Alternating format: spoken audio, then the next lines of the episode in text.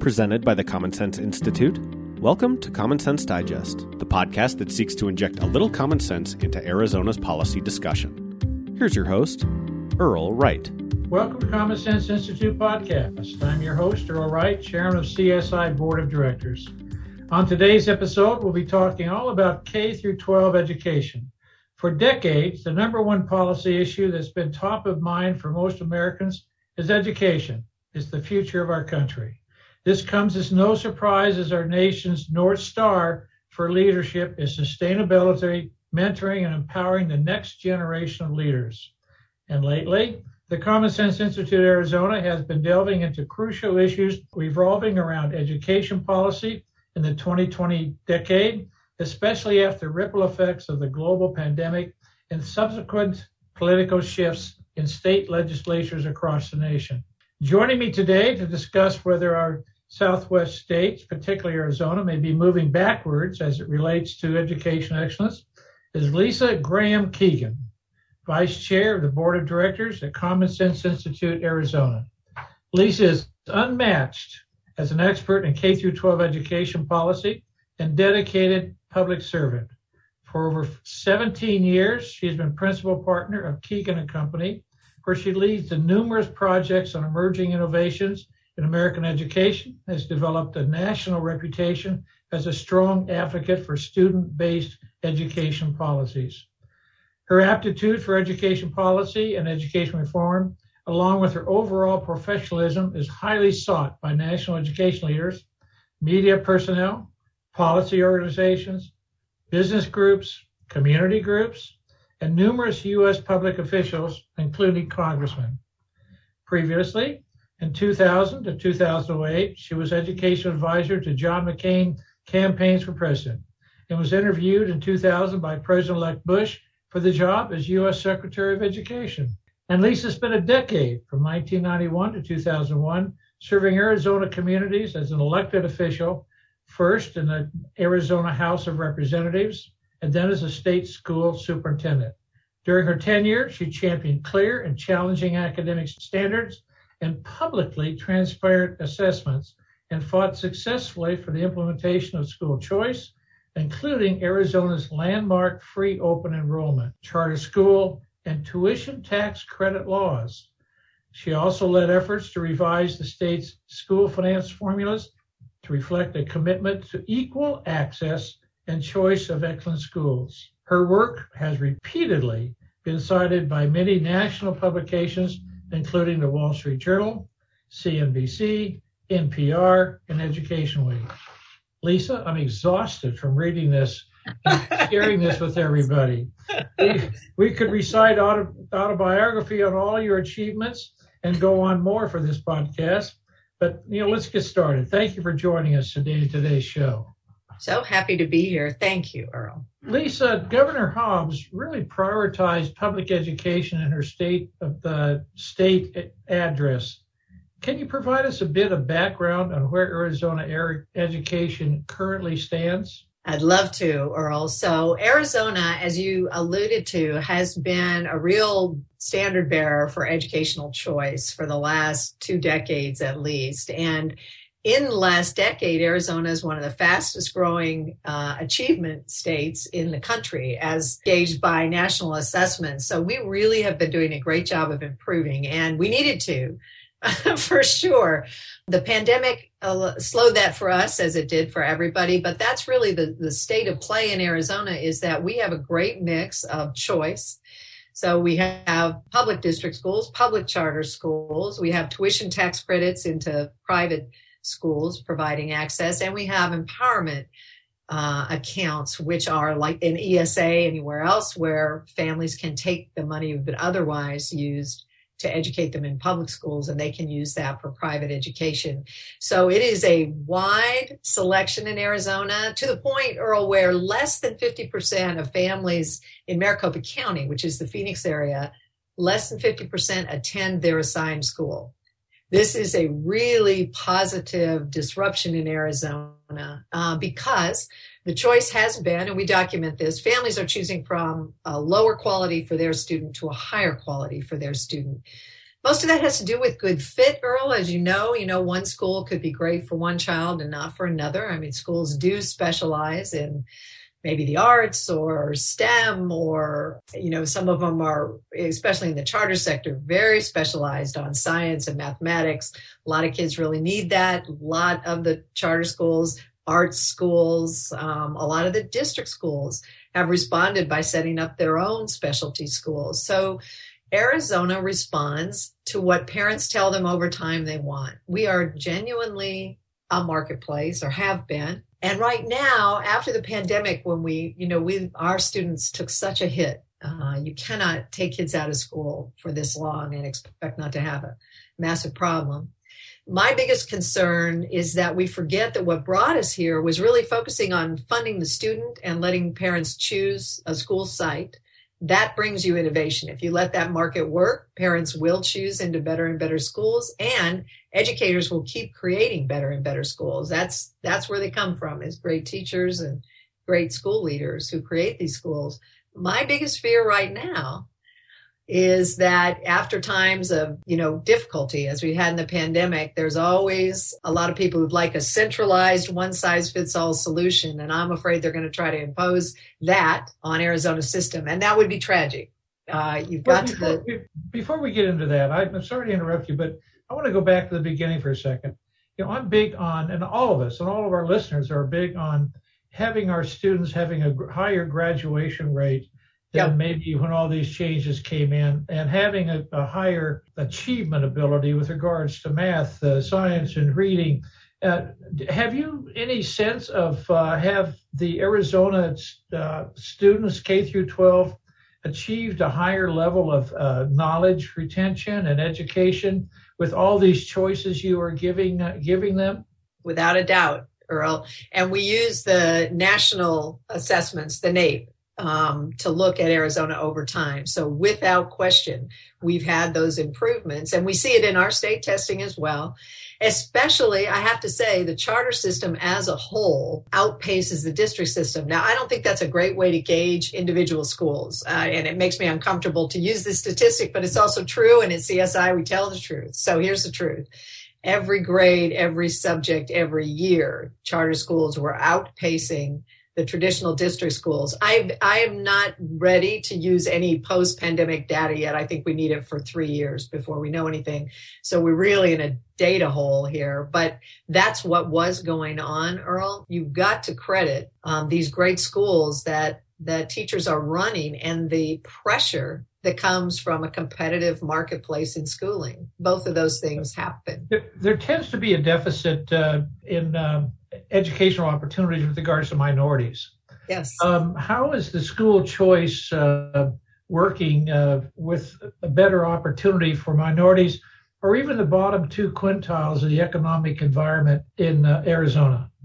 That's who you have to pay attention to, Earl, and that's who we work with almost exclusively, the Keegan Company, and they have benefited almost more than any other kids from a choice environment, kids from lower income families.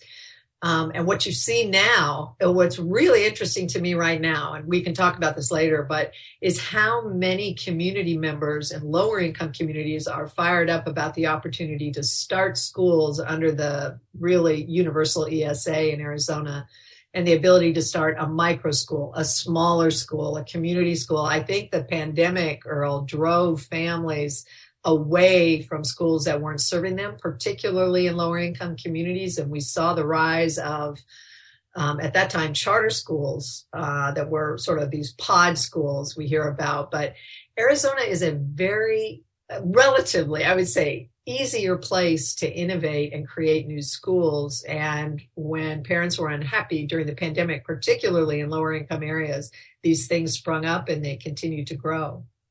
Maybe you can build on that and tell us how the Arizona students and schools are adopting to learning in this post-pandemic world. Differentially, Earl, to put it nicely, I'm blown away by, we had schools who did not lose achievement level. They continued to gain during the pandemic. Unbelievable. Well, that's nationally, that just wasn't occurring nationally. How in the world did you do it? Well, the state didn't do it as a whole, Earl. I mean, we make up schools, how they do it. Well, unique. they stuck with it, Earl. They were in school for as long as they could be. And if they were online, they kept a schedule. And I know that sounds ridiculously simple. They were also great schools to begin with. So their instruction was fabulous. They had the grace of great teachers. So these are great schools, are great cultural communities, right? They were believers in kids can from the get-go. And this new environment didn't change that for them. They just adapted. You know, they would get their kids on camera together the way we are right now at 8:30 in the morning.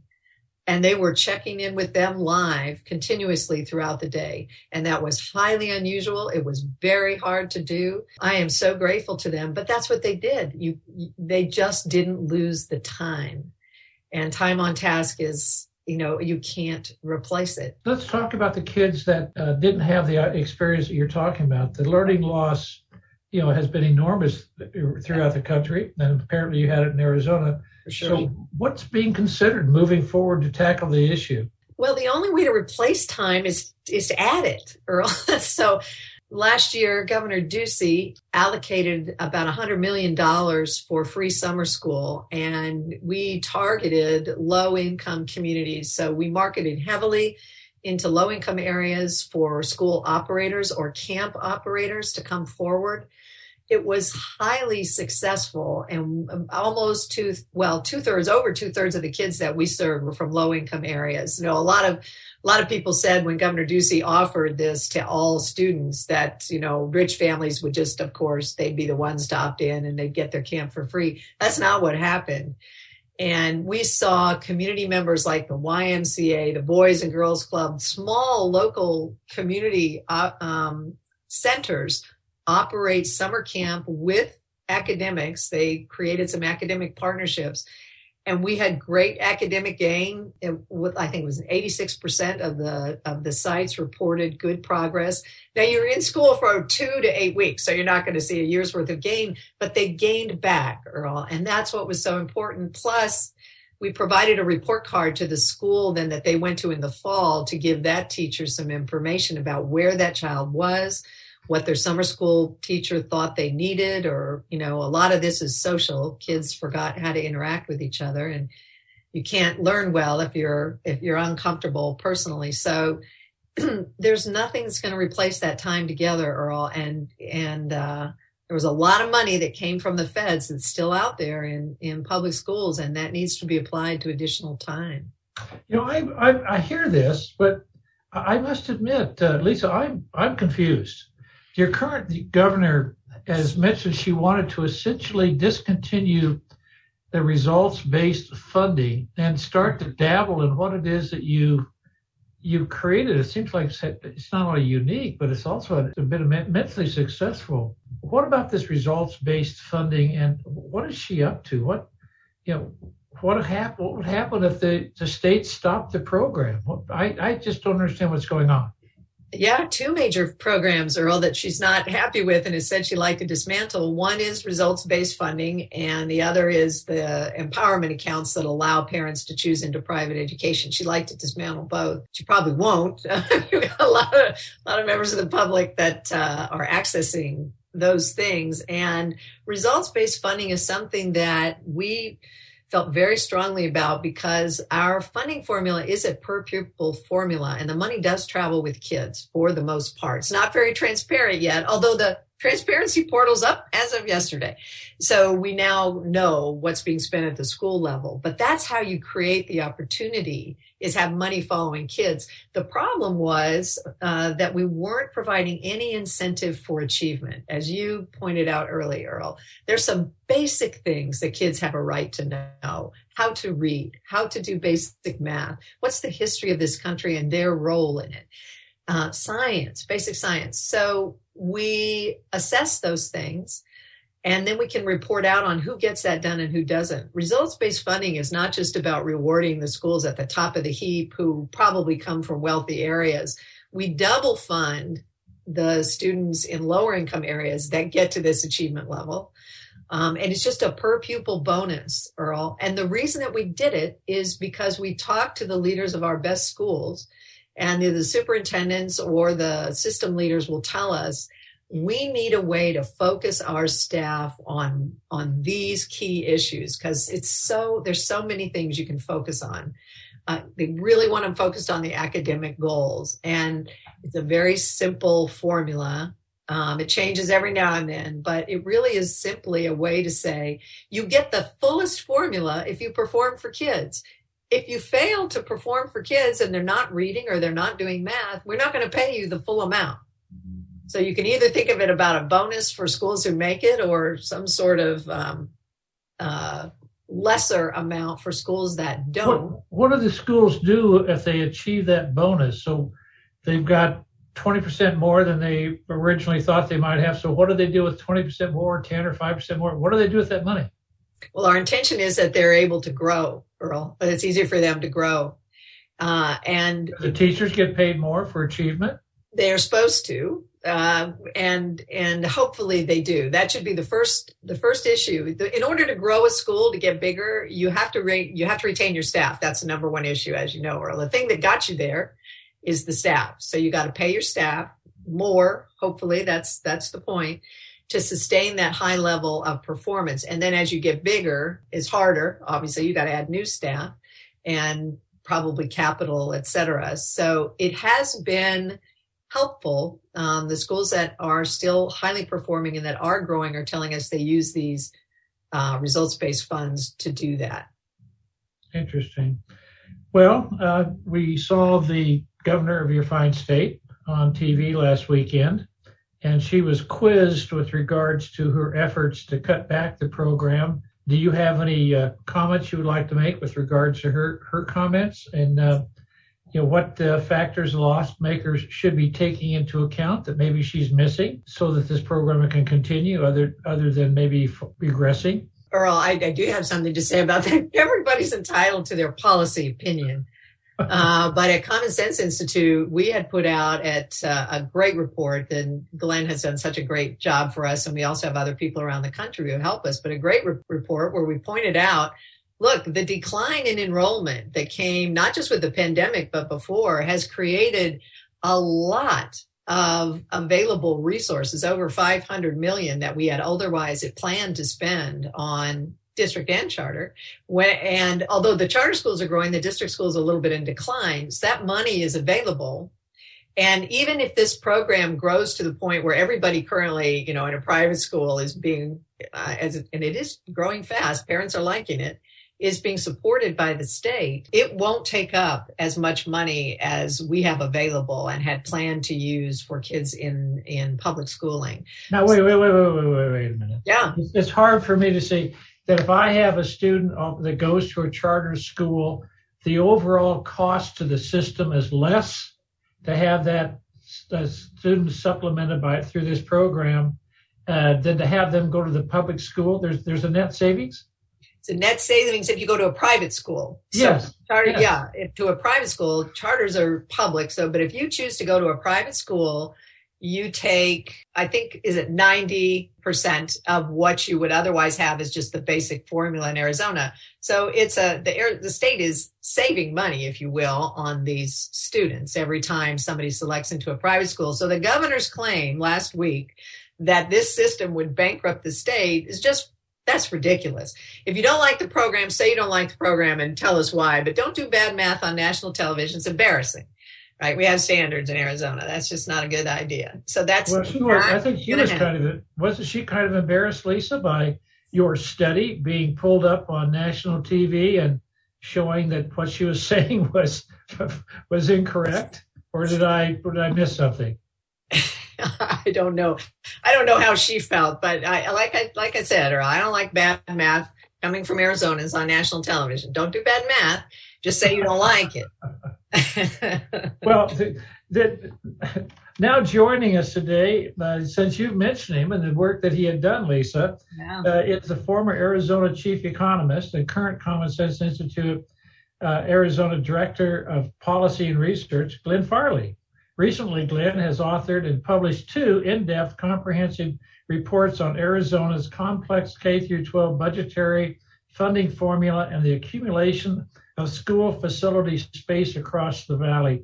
Glenn, I was blown away by the excess, I guess, land available, the facilities, the vacancies that are there, and the economic value that is being hidden away from the state. That, those are my words, not yours. By the, I guess, the inventorying of this land at the school district level. What in the world's going on? Well, thanks, Earl. It's always a pleasure to be back with you. And thanks, Lisa, for your help and kind words about the studies and reports we put out. You're absolutely right.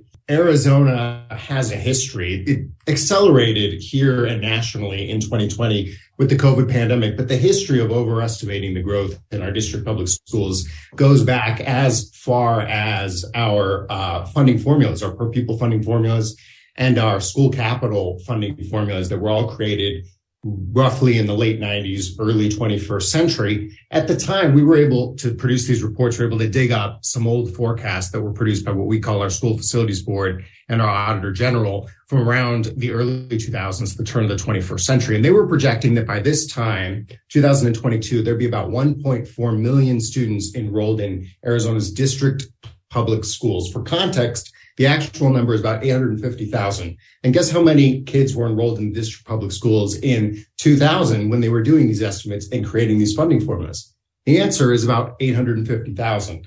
So not only did we not get the rapid growth that has been anticipated basically annually by the state's forecasters in the district schools, we actually have no growth. The system is effectively flat. There was tepid growth in the period about 2000 to 2020. Then the pandemic happened, and Lisa already talked about this, but strikingly, during the pandemic in the state of Arizona, 30,000 kids roughly exited the district public school system and never returned. Those kids are either in charter schools, they're being homeschooled, or they're in private school, but we know they're not in district's public schools. So the net effect of that is our funding formulas and our capital finance system is pumping money into a system that parents and students are no longer choosing, and that's the traditional district school system. You go on in your report to point out some other things, and Lisa alluded to changes in enrollment trends throughout the valley, but in your reports, it seems as though school funding methods have not adopted to such trends. And elaborate, what are the facts and data they're telling us about public education funding throughout Arizona? And kind of what is the result of that funding? If I read your report correctly, my gosh, you've got cash stowed away in various places or various pockets that I think any corporate CEO would be saying, wait a minute, what are you doing with all that? Because we have uses for that in other places within the state. So what's happening? How is this occurring? Yeah, absolutely. And Lisa alluded to this, but it bears reiterating. In theory, the system in Arizona is intended to follow the student. There are exceptions and such, but in theory, in principle, funding follows the student. In practice, the formulas tend to lag or have weights or exceptions built in that prevent that from occurring smoothly. So when there's rapid changes in enrollment, the system just can't quickly adapt, especially when those changes are outside either the district or the charter system. So what we saw in 2020 is very rapid disenrollment, but the system, policymakers, the formulas, they continued to just drop money into the Department of Education on the assumption that those enrollment trends would return. And what that meant is we were reverting, which is just a technical term, hundreds of millions of dollars annually. As recently as the last budget that the legislature enacted a little less than 12 months ago, the legislature anticipated $250 million in savings. That's money that they were spending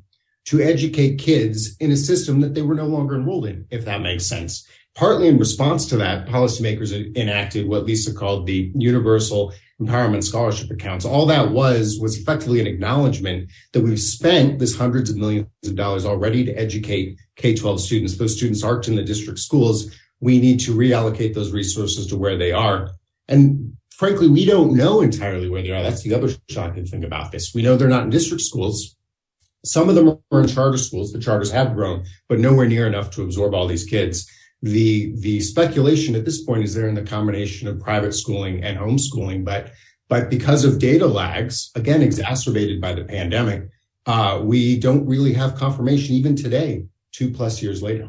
help me out. If I'm a legislator, what does this mean to the state budget going forward? How do I handle this uncertainty? How do you take this into avoiding unintended consequences on the enrollment shift going forward? Explain it to our listeners.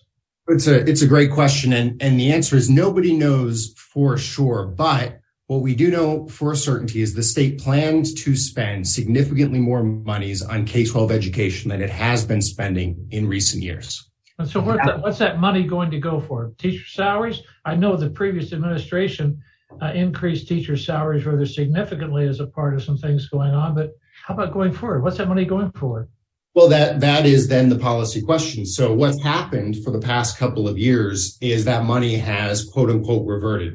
It just lapses back to the state general fund. And so if you look or you have heard, Arizona and probably Colorado and many other states has billions of dollars in surplus cash in the state general fund. Part of the reason for that is these planned expenditures on public education just don't occur. And so at the end of the fiscal year, the budget authority expires and the money reverts.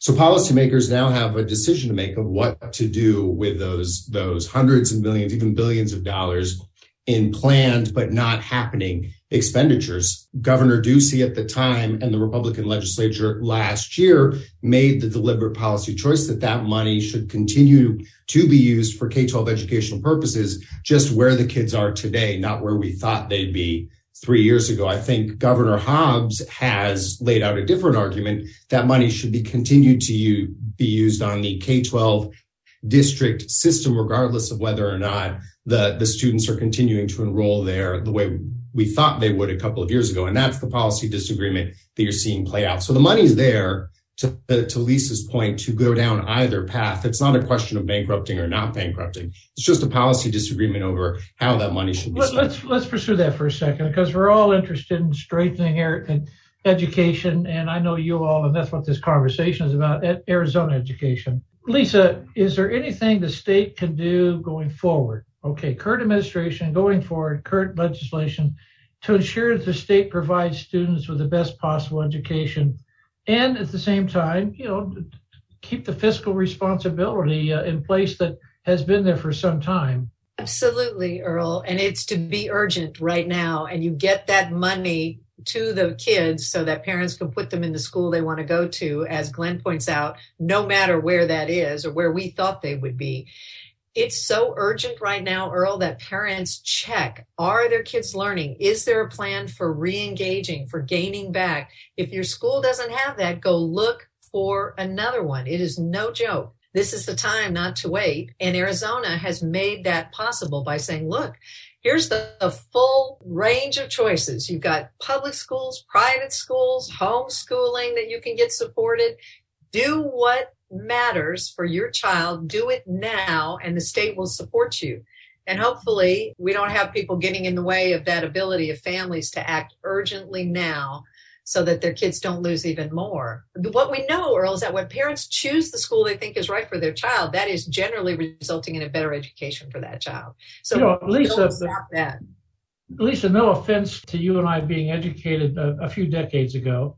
And I'm not trying to tell people what your age is, but probably ahead. Mine. When you and I were engaged, our parents got involved with the PTA, and they went down and they would talk about the education. They would talk to the teachers. They talked to the principals, superintendent of schools, and they had a little bit of a hands-on, impact at the school. What I hear you is different. The parents today have to get engaged in deciding what's best for their children and really assess their kids, how well they're doing. They have to, it just can't be, I'm turning my children over to the public school system and I know they'll just do a good job for me. It's now, hey, my child has unique needs and there are schools that can meet those needs. And I want to make certain that they have a chance. And in Arizona, you're allowing that now more engaged parent to have more say about the child's education direction than maybe what you and I experienced when we were going to public schools. Am I missing something? No, I don't think you are, Earl, but we also have a lot more data now about who actually is benefiting from schooling and who isn't from public schooling. So particularly in low-income areas, the activation of families in low-income areas is quite high, always actually has been. Nobody moves their kids around more in search of a good school than lower income families. In wealthier communities, we've had the benefit of activism, and parents had the time to be going to schools and the money. Unfortunately, these systems have been unequal, and there was more money available years and years ago before we equalized in these wealthier areas, but that accumulates over time. So what's happening now, Earl, is that the way parents need to be engaged is, number one, respectfully. I'm really tired of hearing about people yelling at each other at school board meetings. I'm real done with it. Be respectful. If school doesn't work for you, get out. Don't go try to change the whole curriculum just for your child or something you don't like. Go find a school that's teaching the way you want them to. And in Arizona, you can do that. I'm not saying don't be involved and don't comment on curriculum. Of course, do it, but do it respectfully. But the fact of the matter is, it takes a long time, that kind of activism, to adopt a new curriculum. You've got a 7-year-old. She needs you right now to find a school that will work for her, especially after this pandemic, Earl. So the pressures on families are quite high right now for parents. And I sympathize, with our kids and trying to take care of their kids. Our grandchildren right now are having to make these same choices. This is just the way that it is. And fortunately, Arizona, we're allowing those choices, but you've got to activate yourself and be respectful. Go do your homework and find out what's best for your child. Okay. Hey, Glenn, you've run the numbers. You're really on top of the economics.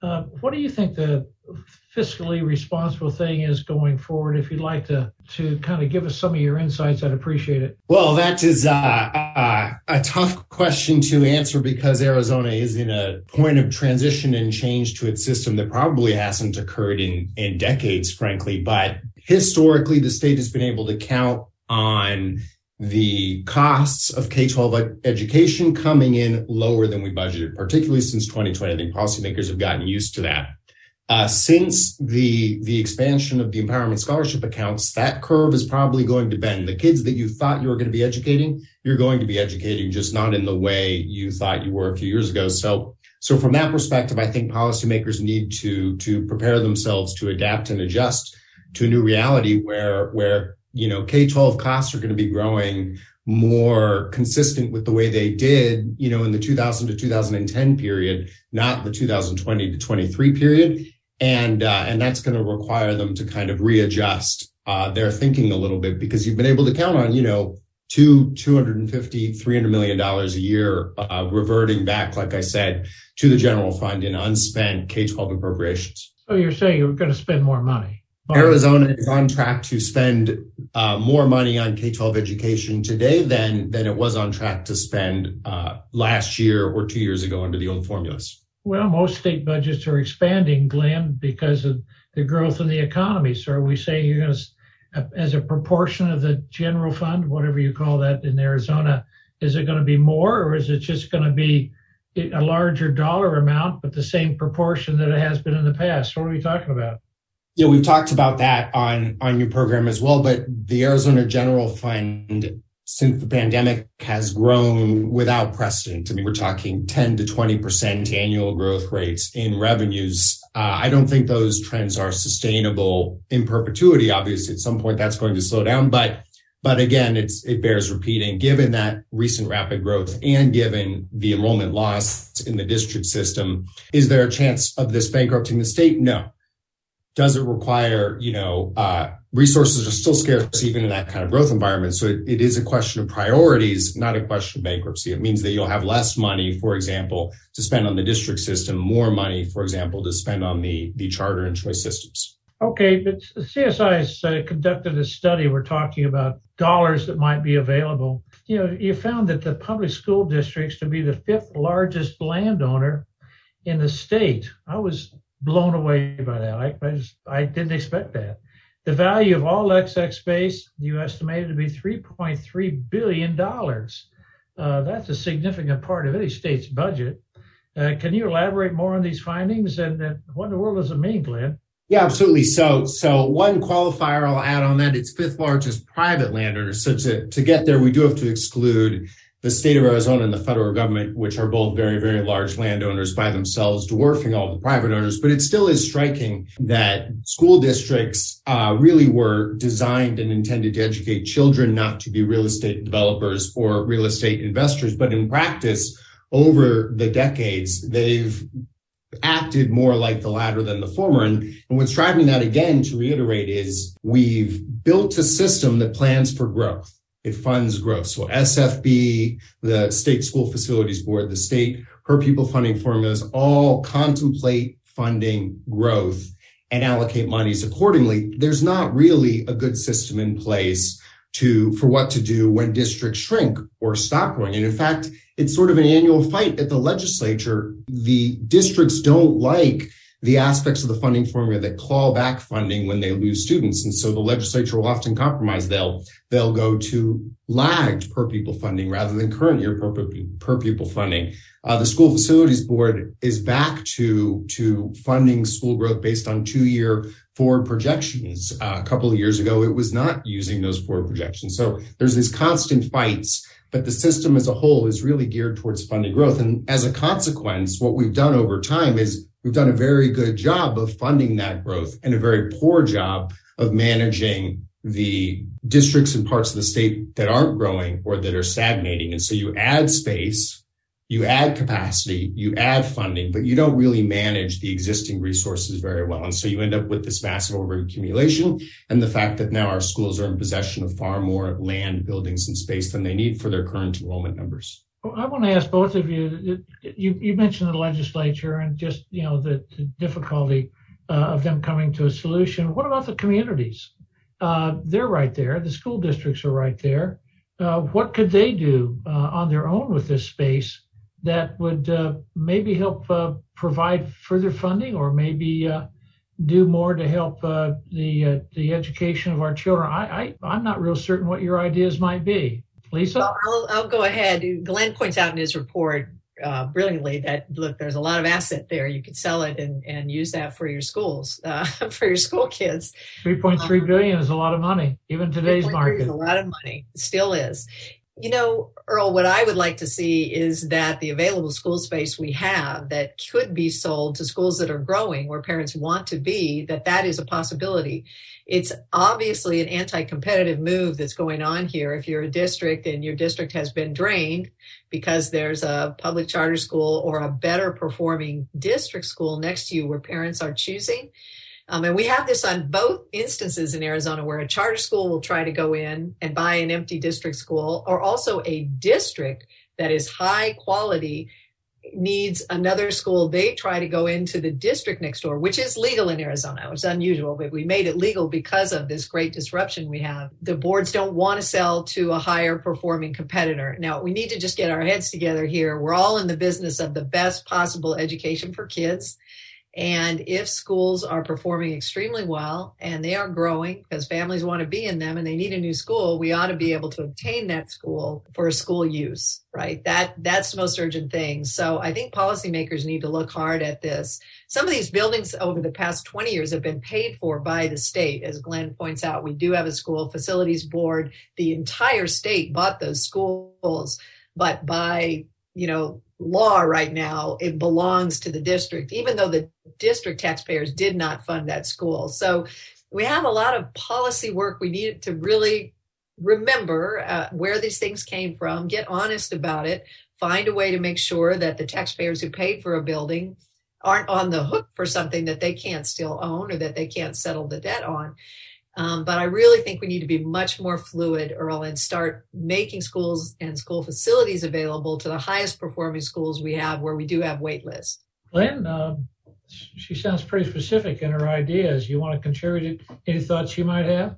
No, I think Lisa's for sure the policy expert here. I'm just an economist, but I agree. I think given what I have found looking at the numbers and the data, it appears that the problems in Arizona are driven by a system that, again, contemplates growth at the district schools and doesn't contemplate kind of declining enrollment or management of lack of growth. And so I agree with Lisa, you know, reallocate existing resources to where they're needed, where they're in demand, rather than just focus on adding more resources as the demand comes up is I think the long-term policy solution here. Who's taking the lead on this in Arizona? Is anybody stepping forward, recognizing what you all are recognizing with regards to these excess facilities and the incredible financial resource they are, and saying, hey, let's get together statewide or district-wise and see what we can come up with that's best for the student? Who's taking the lead? Well, Earl, there are a number of education advocacy organizations that have done some of the preliminary law changing here, one of which is AFER Arizona that does a great job. Common Sense is going to play a big role here simply in providing the data. And I think that Glenn plans to continue to put these reports out there to get more and more specific, which we really appreciate. It's a little bit hard for people to understand how this happened. But the fact of the matter is that in the 90s, when we were solving an equity issue and we came up with the School Facilities Board, it really was necessary. We were growing, Earl, at a rate of over 20%. I think you had the same thing going on in Colorado. We're now flat in terms of, you know, public schooling and how many kids are coming in. And we're actually not growing nearly as fast even as a state as we were in the late 90s when all of this was happening. And we set these rules in place. These policies need to speak to the moment that you're in and all of the choice that we now have. We have to recalibrate. So there are organizations that are helpful here. I think the huge benefit that we have now with Common Sense is that we can rely on some solid economic data and some modeling. And we didn't have that before. So we're very excited to be able to use that information and move on it and suggest that policymakers move on it. This kind of goes into the question of innovation and initiatives. Do you see anybody coming up with innovative ideas or initiatives that the state should consider moving forward in light of what, Glenn, you pointed out? Interested in what you and Lisa might say with regards to that question. Well, really quickly, I'll just say Glenn and I have talked through this with a number of organizations. AFER Arizona is a regular partner of ours. AFER Arizona works with school leaders of high-performing schools that serve low-income kids. And they do that in district systems, charter systems, and also in the private sector. They talk to private schools as well about that. So they're asking the best leaders we have of the most successful schools serving the kids most in need. What is it that they need to grow? What are the barriers and how do we get rid of those for you? And I think that's the best way to do it, Earl. Far too much conversation goes on without successful educators in the room. We always try to solve failure. There's lots of policy around a school when it's failing, but nobody goes and talks to the really successful people who can give you your answers. It's just, you know, I used to say it'd be like the Chamber of Commerce going to the worst companies we have to see if we could find a way to boost them up. You know, what you do is you go to your market leaders and say, what are you doing and how do we emulate that? So. Boy, I know that we're running short on time, but Lisa, Glenn, it seems to me that what you're doing is you're saying we can provide the data to show the impact of what the programs we have that are unique in Arizona that have, I can't believe it, that couldn't have a national message associated with them. I hope that the rest of the states learn from you, and apparently they are. But the other thing that you're pointing out too, which, you know, we have some issues in Arizona, and with those issues, we've kind of taken the common sense approach. Well, where do we find the best minds who are having success in handling these issues and going to them and saying, okay, in a broader sense, how do we take your success and apply it to the rest of our challenges in Arizona? From my perspective, it seems to me that's a rather an effective approach, and I would hope that that's the kind of results that we'll have in Arizona. You know, your leadership and the data analysis that you're doing, Glenn, and your leadership, Lisa, is going to be an important part of that. And thank you so much for being a part of the podcast today. Thank you, Earl. Really appreciate it. Pleasure. Thank you for listening to the Common Sense Digest. For more on today's topic, as well as our research on the most pressing public policy issues facing Arizona, please visit commonsenseinstituteaz.org. The preceding episode, along with all others, is available on podcatchers everywhere or on our website under the podcast tab. Our technical producer is John Ekstrom and Deft Communications. This has been a production of the Common Sense Institute.